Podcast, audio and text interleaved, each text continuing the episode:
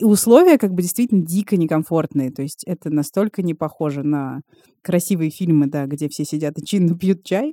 Но при этом в этом было, конечно, много романтики, вот этой вот дикости, когда ты побежал куда-то с другими детьми. Я помню, что там были какие-то совершенно безумные развлечения из серии, что мы обнаружили, что если расплавить шланг, то с него начинает капать черная пластмасса. И я вот сейчас как бы понимаю, что вот если мой ребенок начнет вот так играть, я просто посидею.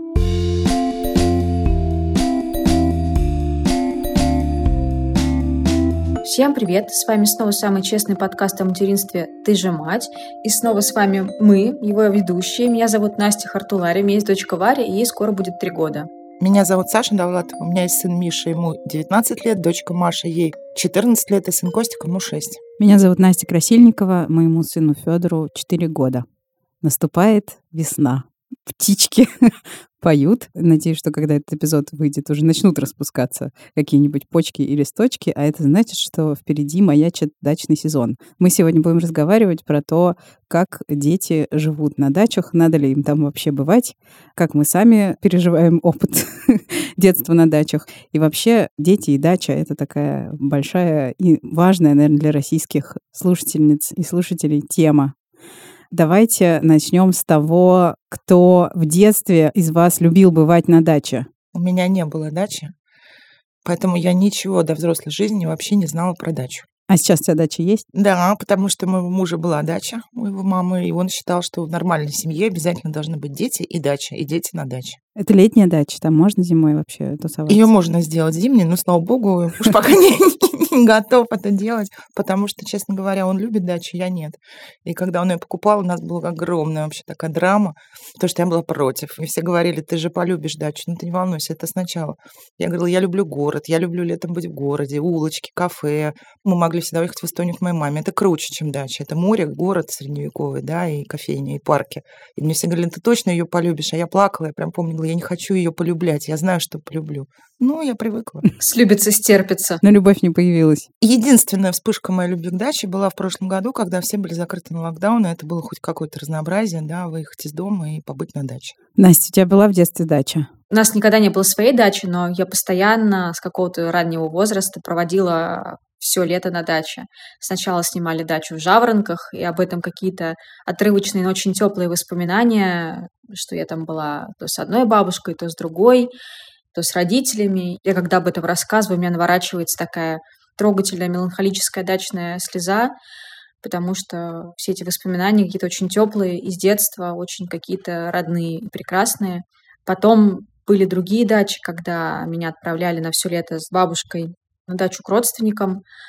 Три месяца мы с ней от рассвета до рассвета, от 1 июня до 20 какого-то августа мы с ней там дежурили. Я помню, как бабушка готовилась к этой поездке на дачу. Она всегда составляла списки, а потом списки списков и закупалась гречкой, сахаром, какими-то макаронами, чтобы все это, значит, везти на дачу, потому что тогда не было никаких магазинов поблизости. И надо было, в общем, всю провизию вести с собой. И я в 8 утра в окне высматривала, потому что я знала, все, настал тот час, когда пора ехать на дачу. Это была какая-то магия, какое-то волшебство. Ну и эта магия, волшебство длились довольно долго, наверное, вплоть до подросткового возраста, когда еще какой-то интерес к даче был, он подогревался, что были какие-то компании уже, которые на даче появились, первые влюбленности, первый э, какой-то алкоголь, первые какие-то драмы и трагедии. Все это происходило на даче, наверное. Ты любила дачу, судя по всему. Да. С энтузиазмом туда отправлялась. С огромным энтузиазмом туда отправлялась и ждала этого. Но потом как-то все закончилось. И сейчас, конечно, когда случился карантин, мы такие, боже мой, у нас нет удачи. Может быть, нам срочно нужна дача, или, может быть, нам не нужна дача. Но, в общем, очень сильно пожалели, что у нас нет какого-то такого места, куда можно было бы поехать вот так вот и насладиться. Покормить комаров, потаскать воду из колодца. Прекрасный вздох. Я умом понимаю, что когда ты взрослый человек, дача превращается в такую повинность, когда если это твоя дача, тебе нужно за ней ухаживать, то это прям работа, работа, работа. Поэтому, наверное, сейчас отчасти я радуюсь, что у нас нет дачи, но где-то я сожалею, что у Вари нету такой какой-то тоже магической волшебной дачи, куда бы она могла отправиться летом и классно проводить там время. Обожаю дачи. Я в такой картине, как мы видели в советских кино или в стилизованных российских фильмах, когда это прекрасный старый дом, большая веранда, за красивым большим столом с красивой скатертью, все пьют чай, то мне все это очень нравится, это все ужасно мило. Но для этого, а, нужно много денег, б, нужно, чтобы было общество, да, на этой да, самой даче и вокруг. То, что, возможно, складывается поколениями. У тебя были друзья, вы приезжали туда летом, и у всех есть компания, ты, у детей есть с кем вечером посидеть. Либо, конечно, к тебе приезжают, как с нами было в прошлом году и раньше, твои друзья бездачные. Но все, когда приезжают гости на дачу, это очень тяжело. Они приезжают в гости. Я сейчас поняла, я сама раньше так любила приехать. Ты клево приехал, сидишь, шашлык пожарили, стол Да-да. на свежем воздухе, вот это все разговоры до утра. Только кто-то все это потом убрал, кто-то все это помыл, с колодцем там еще с какими-то тонкостями, да, и ты забыл привезти постельное белье, тебе выдали постельное белье, которое непонятно, как стирать в условиях дачи, и вот так далее, и так далее, и так далее. Я вот с этим сама столкнулась, как хозяйка. Я такая стала недружелюбная, негостеприимная хозяйка. И мне муж говорит, давай позовем тех, давай позовем тех, сыграем преферанс, сделаем то. И у меня просто паника в глазах плещется, мне не хочется отказывать никому. Ну, мужу в первую очередь, он хочет общаться. Но я такая мрачная тетка, которая смотрит на всех зло и не радуется. Вот, кстати, в преферанс я научилась играть именно на даче. И научила меня моя бабушка и мой дедушка. И потом мы с сестрой перенесли это умение в нашу взрослую жизнь и начали играть уже с нашими друзьями. Я помню, прям мы сутками играли некоторое время. Прям очень было серьезное увлечение. Спасибо моей бабушке. А, баб... а бабушка считала, что нужно играть на что-то. Конечно. И она поэтому заставляла нас собирать на даче зеленые листочки. И они играли роль валюты. Хотя вот у нас на даче в нашем детстве мы тоже очень много времени там проводили летом, и там не было, например, вообще электричества. Угу. В качестве света керосиновая лампа, а в качестве плиты костер. Бабушка готовила всю еду на костре. В качестве холодильника выступает яма, вырытая в земле и прикрытая а, куском шифера. И я помню, что были постоянно ситуации, что вороны, они этот кусок шифера снимали, заходили внутрь и съедали наш сыр. Еще до этой нашей дачи нужно было добираться 4 часа. Сначала час до вокзала, потом 2 часа на электричке, и потом час пешком. Ого. Я помню до сих пор, как я иду час к электричке, мне лет 8, и я несу ведро ягод. Настоящее огромное ведро. И я несу и думаю, я не выживу, просто я не донесу это ведро. Вот. И, конечно же, там был огород, и это было тогда критично важно, потому что огород действительно был чем-то, что нас кормило буквально.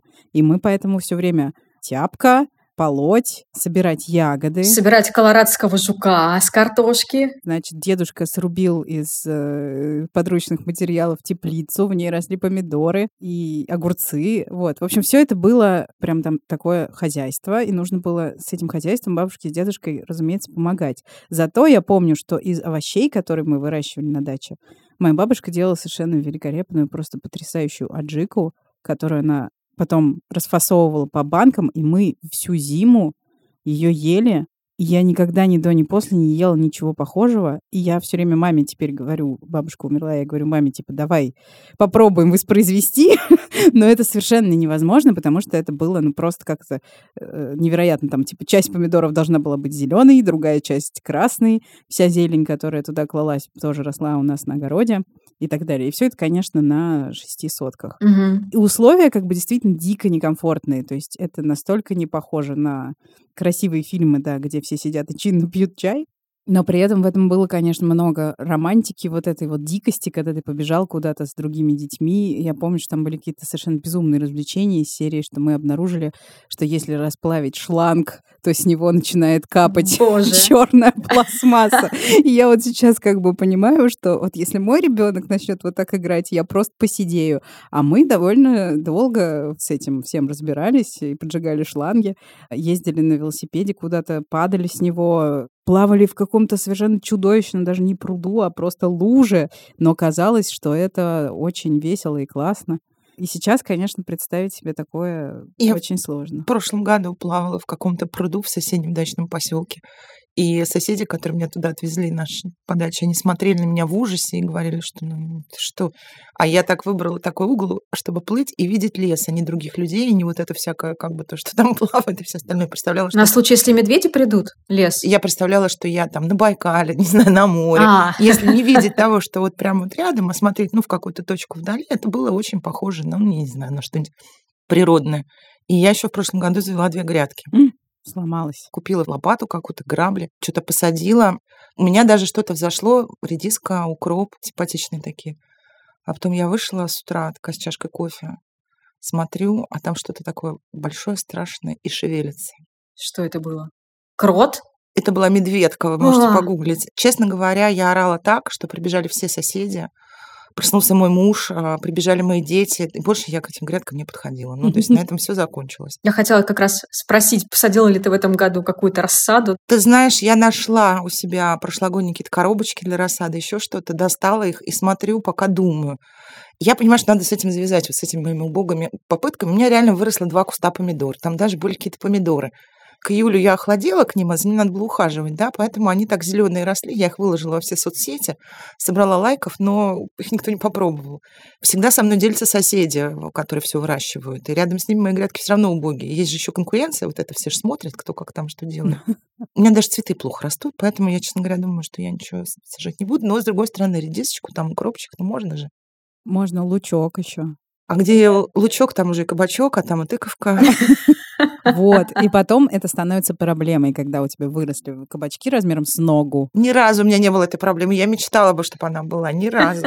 И ты, и ты ходишь по соседним участкам и всем говоришь, дядь Вась, возьми, пожалуйста, кабачок, некуда нам его совать уже, пожалуйста, только возьми. Я мечтаю, чтобы так было, но наоборот, мне соседи свои приносят, а я выкладываю в соцсети, простите меня все, и делаю вид, что это мои кабачки, потому что, ну, красивенькие.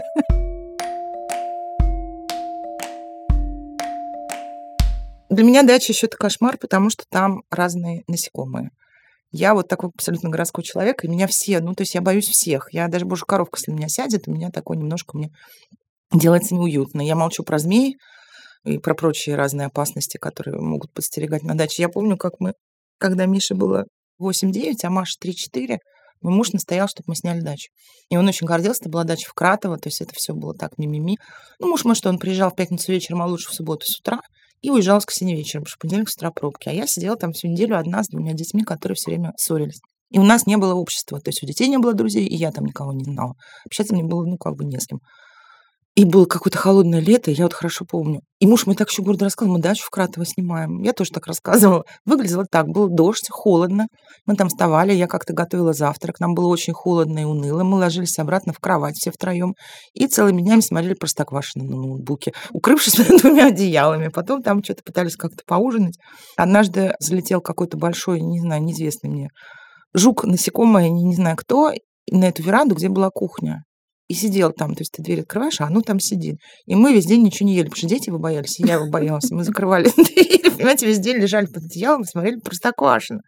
И только ты привыкаешь к этой даче, обязательно какая-нибудь ящерица вылезет, я не знаю, откуда-нибудь. Или обязательно какой-нибудь комар. Знаете, такие есть большие комары с крылышками. Говорят, они безобидные. Абсолютно. Ну, они же так бьются еще вот в окно, на лампу вечером такой лежишь, читаешь, а он в телефон прям тебе долбится. Сразу мне хочется в город, в Москву. Но детям как бы я согласна, что хорошо в плане свежего воздуха. Потому что приезжая с дачи в Москву, я понимаю, что здесь, в принципе, нечем дышать. Да, но на даче еще есть всякие вещи, например, мой ребенок очень любит, и я в детстве очень любила развести костер и смотреть на него или сжечь на нем палочку. Я не знаю, я просто помню, что меня в детстве я просто вот хлебом не кормить, дать пожечь палочки в костре. И ребенок мой тоже, он очень любит смотреть на огонь. Ему очень нравится, когда дедушка ему там разводит э, костер, и вот он сидит на него смотрит.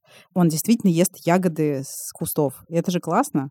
Классно. Это очень классно. Да. Не говоря о том, что ты действительно выходишь из дома, и ты можешь пить кофе в месте, где красивое свежее утро, классный воздух, и даже по утру насекомые тебя не особо беспокоят. Ну и при этом получается, что ты уже гуляешь с ребенком, и ребенок уже гуляет. То есть ты живешь обычной жизнью. И даже если он подросток сидит весь день дома в гаджете, в той части дома, где лучше ловится интернет, потому что на даче еще это проблема, ты все равно думаешь, что ну даже в доме тут более свежий воздух, ему все-таки приходится выйти на улицу, чтобы там попить, не знаю. Я придумываю Маше дела в магазине, еще какие-то дела, которые вынуждали бы ее все-таки отлипнуть вот от этой точки, где Wi-Fi, и подвигаться. На самом деле детям очень клево, когда есть компания на даче, когда там вырос.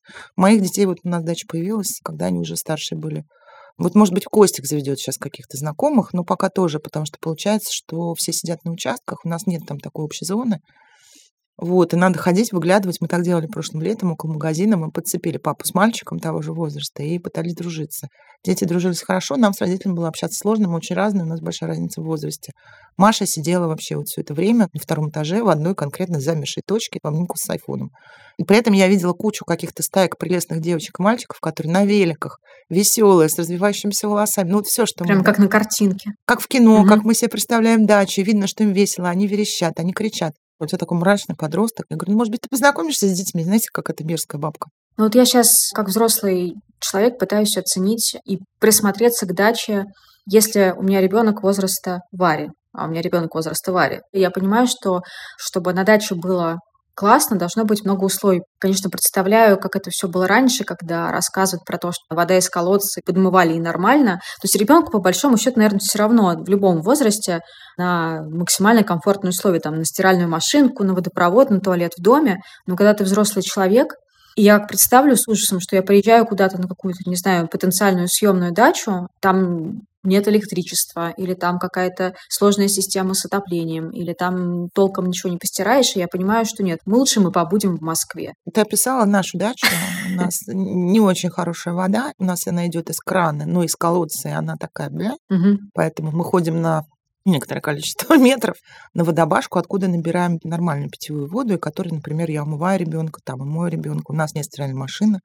Вот к этому ко всему ты как-то адаптируешься. Mm-hmm. Если, опять же, в доме тепло, если на улице тепло, это все вообще не проблема, воду погреть не проблема. Ну, вода может перестать там как-то, да, откуда-то идти. Может вырубиться электричество.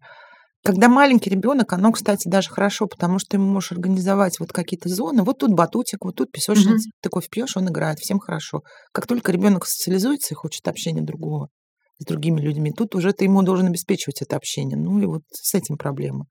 То есть вот я так по Костику сужу, ему было клево на даче. Угу. Ну, костер, папа, мама все в доступе. Опять же, все сидят вроде на улице своими делами занимаются, он тут где-то трется рядом. Потом, опять же, дача, как любое какое-то изменение в жизни ребенка, всегда приводит к каким-то новым таким скачкам развития, к рывкам, угу. да, ребенок осваивает много иногда очень странных умений, но тем не менее. И это прям наглядно видно. Вот ты приезжаешь на дачу, он ну, он маленьким, полтора года, два, он еле ходит. И хрясь, и через две недели он у тебя легко забирается, да, по винтовой лестнице на третий этаж. Ловко, легко и не падает, да.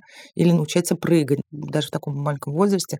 Понимает, как безопасно, ну, стоять там у огня, да, как жечь что-то. Это все такое, с одной стороны, адское количество опасностей, которое подстерегает ребенка. Всем боюсь, что может попадет в колодец, что она там брошенная топор или пила, он все что-нибудь отрубит. Это бесконечно. Но с другой стороны, это очень важно, мне кажется. У нас с Мишей было, было месяцев девять. Нас позвали на дачу погостить на три дня. И там был малыш еще на полгода старше, ну, сын моей подруги. И помню, она как-то с ним очень мучилась, долго его днем укладывала спать. А у меня все было просто. Я привязал в коляску вот этими пятиточными ремнями, поставил коляску в дальнюю часть огорода, и он сразу засыпает. И я так вот поставила, пошла в дом, сделала себе кофе. Слышу, как моя подружка мучается, укачивая своего ребенка. Подхожу к окну, делаю глоток кофе, вижу, что коляска пуста. О, боже. Просто у меня кофе так брызнул изо рта. Но ему 9 месяцев, 8-9, я не помню. И я несусь, значит, на огород по каким-то тоже грядкам, там, не глядя. А он как-то выпутался из этих ремней, представляете, и нашла я его в клубнике, он как-то выполз, то есть он, видимо, не ушибся, ничего. Но это все заняло 2-3 минуты у него очень быстро. Просто пока я делала себе растворимый кофе, не варила там ничего. И он сидел в клубничной грядке и ел клубнику уже так прям чужую. Это же нам дача как бы гостевая. И очень быстро научился ползать, ходить вот там же, да. Какой сибарит. Как это прекрасно. Ну, опять же, здесь там приходится с природой взаимодействовать, да. потому что когда, я помню, тоже мы приехали в гости, Мише было пять, я хорошо помню, была Маша беременная, в большой такой хороший дом а, с большим садом, и Миша звонил папе и кричал, папа, папа, ты представляешь, тут яблоки на деревьях растут. Да, это очень классный действительно опыт, потому что вот Федор, например, обожает наблюдать за насекомыми, и он может там у бабушки с дедушкой в загородном доме сидеть, э, не знаю, 20 минут, смотреть, как муравьи бегают в разные стороны. И я вижу, что это для него классно. Он так изучает мир. Там как-то гораздо более разнообразно все, и божья коровка для него перестала быть вот картинкой в книжке, а стала настоящей именно там, потому что она села ему на руку, и он был страшно рад, что вот божья коровка действительно существует, это не просто картинка. И это какой-то классный, тактильный и вообще вот чувственный опыт, да, что ты можешь соприкасаться с природой, погодой, флорой и фауной. И, по-моему, это, ну, для Федьки, по крайней мере, это очень ему нравится, и для Федьки это, не знаю насчет прям скачка развития, он просто часто там бывает, но, по крайней мере, для него это очень большое разнообразие. И это мне нравится очень. Ну, это, опять же, в городе просто не то, что нет муравьев или птичек, но в городе, в парке есть столько всего другого, что вот какие-то вещи от нас ускользают. Ну, так же, как и для взрослых. На, Мгм. на дачу выезжаешь, вот люди приезжают, указывают небо, звезды, И тишина. безмятежность. Ну, вот какие-то такие вещи, на которые в городе мы просто не обращаем внимания. А детям, конечно, это важно. Да. А созвездия, когда хорошее такое лето и хорошие вечера, да, и ночи, мы прям можем... Вот... Я какие-то созвездия выучила, которых я, как большой медведица, в жизни ничего не видела на небе. И теперь я знаю, как Кассиопей выглядит, как еще полярную звезду, наконец, отличаю, не путаю ни с чем. Я как человек, который вырос в Африке, знаю только Южный Крест. А еще дети очень хорошеют на даче, особенно летом. Они становятся такие загорелые, прям свежие, такие симпатичные. И вот это всегда тоже вот такой отдохнувший вид, который ребенок получает за городом. Это тоже всегда такое, ну, классное ощущение, когда ты на него смотришь, думаешь, вот он живет свою лучшую жизнь, это классное детство, все время на улице. Маша моя, начиная с 11 лет, бледнеет на даче, не живет никакой классной жизнью.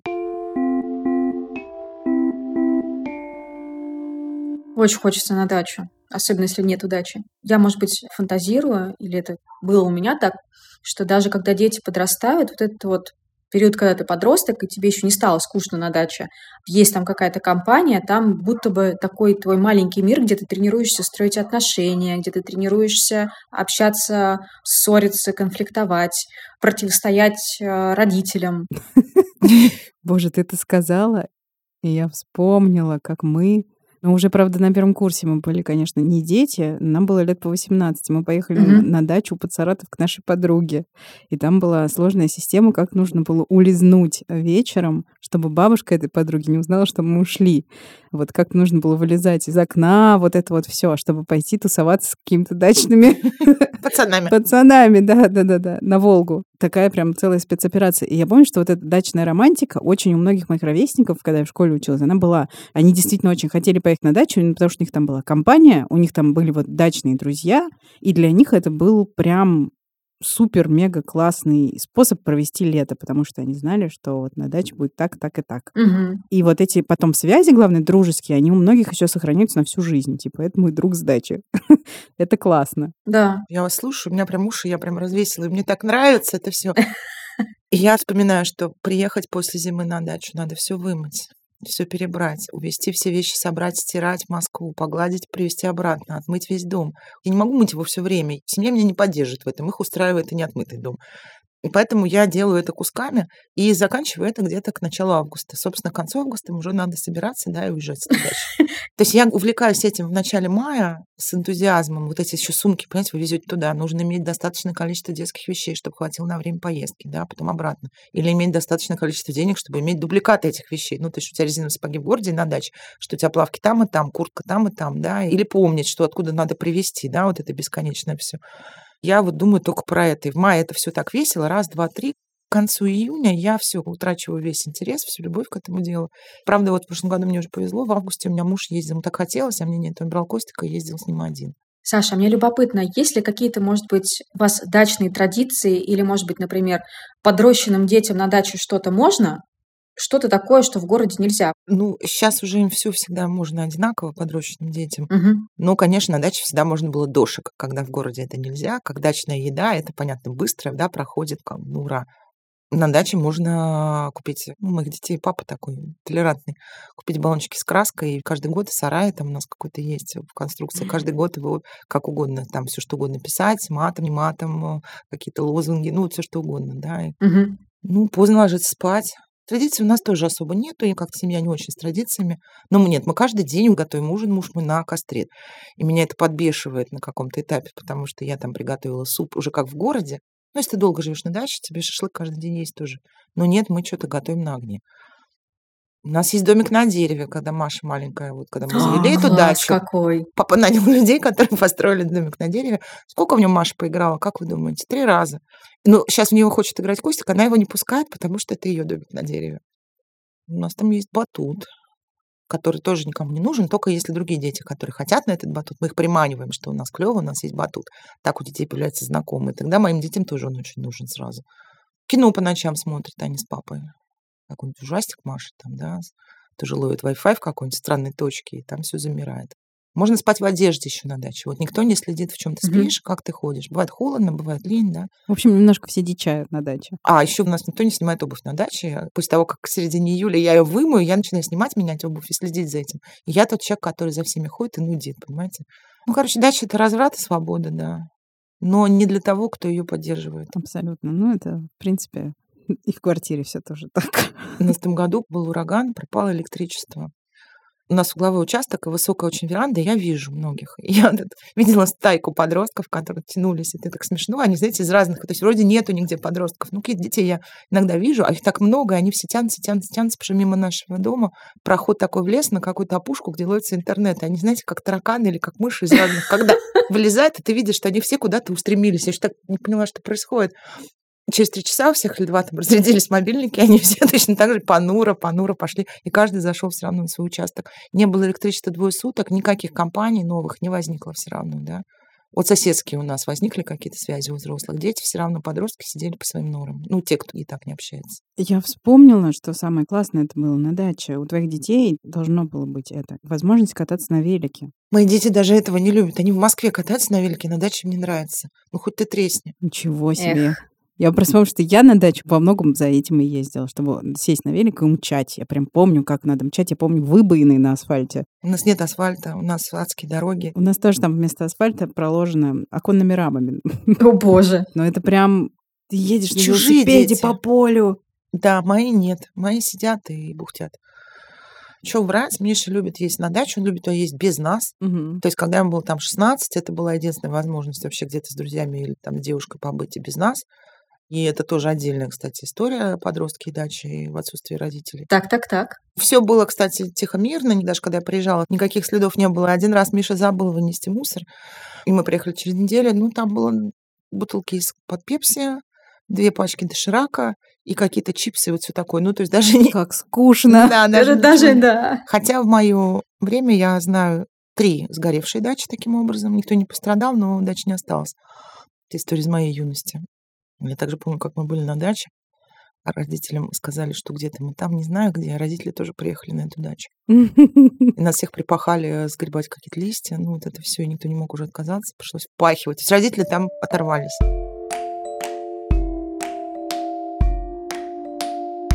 Что у нас есть змеи в лесу? Гадюки? Говорят, что да. Я не очень, честно тебе скажу, я так всего боюсь, что я вижу и убегаю. Помню, Костик, у меня была такая модная коляска. И вот я вся такая красивая в модных тапочках тканевых, иду с коляской по лесу. О боже. Ну, там такая широкая дорога, мы там сто раз ходили. И там такая черничка. Я так наклоняюсь, и вдруг из чернички, знаете, что-то черное уползает. Как я орала, и как я бежала с этой коляской через какой-то мостик, через пруд. Сейчас я чуть поопытнее. Я вот в прошлом году я видела змей 6 или 7 раз. Четыре точно были ужи. То есть я все-таки привыкаю, да, я их рассмотрела, сфотографировала, потом фотографию так увеличивала и проверяла. Ну да, на самом деле другая как раз страна дачи, с детьми особенно, это куча опасностей. Это какие-нибудь ржавые гвозди, разбросанные по участку, это колодцы, это бродячие собаки, заброшенные дачи. И, в общем, да, детей подстерегает куча-куча всяких опасностей, и совсем маленьких детей, и э, подрощенных детей, какие-нибудь, не знаю, волчьи ягоды в лесу, которые ребенок может съесть. Боже, прям страшилка из детства, реально, волчья ягода. А еще в прошлом году Женя, мой муж с Костиком, какого-то поймали паука красивого. С их точки зрения красиво. Они его посадили в большую банку, положили ему там травку. Костик сказал, Маша, есть хомяк, а это будет мой домашний питомец, он будет тут жить. Будет жить там, где Костя спит, в его комнате, но чтобы мне попасть там, туда, где я сплю, мне надо было пройти мимо этого паука. И я не умоляла его выпустить, его выкинуть, я не могла вообще реально зайти в комнату. И говорила, Костя, кто тебе дороже, паук или мать? Понятно, услышала, что какой ответ. Можно догадаться, вообще-то паук. Вот, и потом, значит, Маша говорит, ну что ты, они сейчас уснут, выпусти его ночью, все. Я говорю, я боюсь, я боюсь банку брать, мне противно его выпускать. Я говорю, Маш, давай ты выпустишь. Торговала с Машей, мне пришлось и приплачивать за то, что она меня спасет. Еще есть улитки, знаете, такие огромные улитки. Но они классные же. Они Да, же вроде... Да. А что у них классного? ну, Они красивые. большие, они такие прям улитки. Но они довольно склизкие, я согласна с этим. Но они красивые, у них красивая э, спинка, раковина, у них есть усики, и они интересно перемещаются. В смысле, как объект для наблюдения, они очень красивые. Да, и мне кажется, для ребенка это супер классно, потому что это супер большой, очевидный такой объект. Мгм. Я молчу. Одни плюсы в даче, одни плюсы. Там все время что-то происходит, понимаете? Ну вот у нас простая дача, у нас все устроено ну, максимально удобно, исходя из вложенных в это денег и возможностей, но тем не менее. И нет там сложных никаких технологий, механизмов, ничего. У нас есть генератор там запасной, теперь еще что-то. Все равно это бесконечное решение каких-то проблем. Потекла крыша или не потекла крыша, но надо менять крышу. Там что-то с водой, что-то с туалетом, что-то с домом. У него все надо что-то покупать бесконечно, честно говоря. Еще и соседи, да, которых все лучше, которые все все смотрят, все видят, да, вот крыша давно хозяин что-то не крыл. Хозяйка, а что же у вас вот дорожка? А грядки что, косить-то будем? Дачная социализация. Не соответствуем ожиданиям соседей по даче. Ну вот я утром выхожу в 12, в 11 такая с кофе, а они все уже в грядках и уже, ну, заканчиваются. Ты чувствуешь себя неполноценной по сравнению с ними? Нет, я не чувствую себя неполноценной, но поэтому у нас забор высокий, чтобы никто не видел, что мы там в трусах ходим, и, и дети у нас мытые. А еще на даче очень классно читать. Это тоже такое воспоминание из детства, что ты лежишь на траве. А там клещи. Клещей не помню. Помню книжку, самые разные книжки, которые я привозила на дачу, чтобы их там читать. И вообще, конечно, дача — это лучший антураж для чтения. Да. Я в прошлом году, опять же, вот когда электричества не было, и там книжки, и мебель, и все о дедушке патологоанатому, у которого мы купили эту дачу. Там вот много что осталось от него. И там учебник по анатомии я изучила немножко, очень интересно.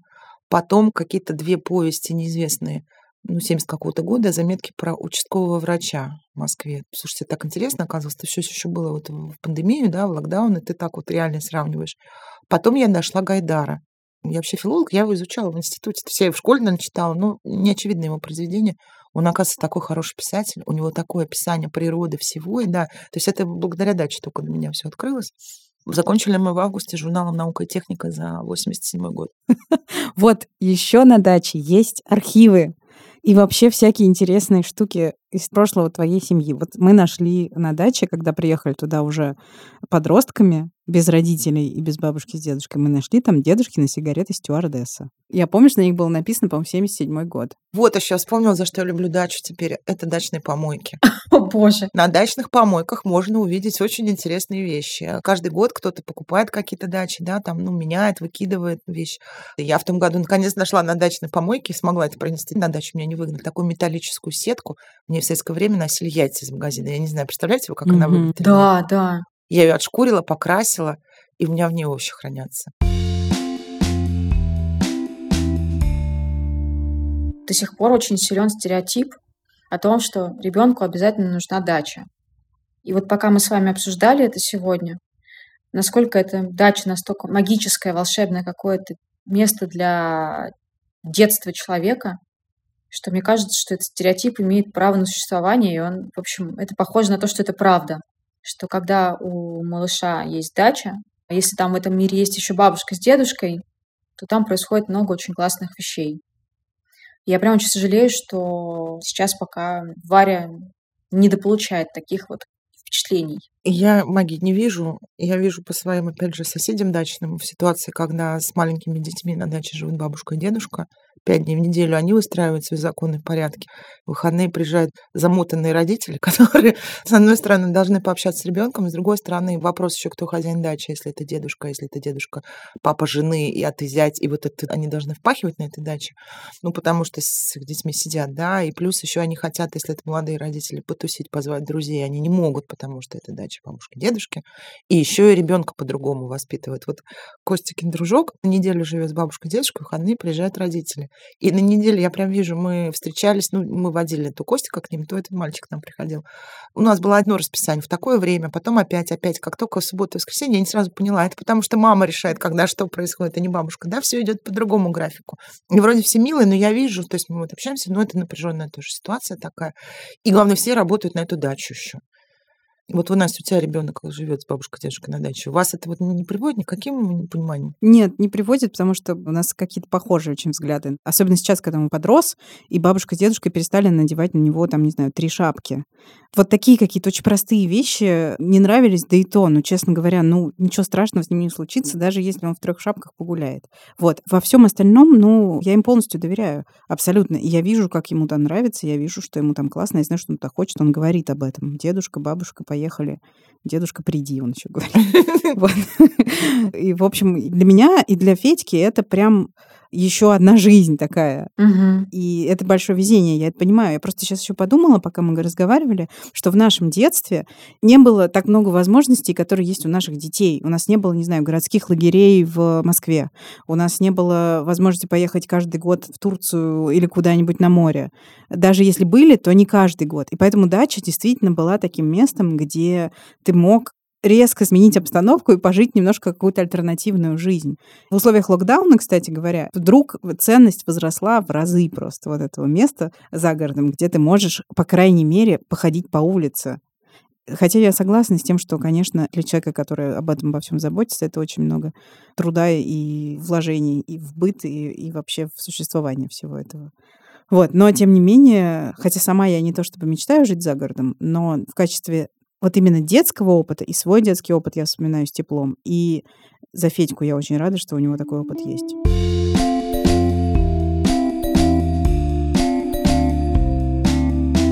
Большое спасибо, что вы слушали наш сегодняшний эпизод. Пожалуйста, подписывайтесь на нас и ставьте нам оценки и лайки. И расскажите своим друзьям и родственникам о том, что есть такой подкаст «Ты же мать». И пока вы ждете наш следующий выпуск, подпишитесь на другие подкасты «Медузы». Например, послушайте подкаст «Калькулятор» о финансовой грамотности и инвестициях. И еще начался новый сезон подкаста «Чего бы посмотреть» о сериалах. До новых встреч. Пока-пока. Всем пока!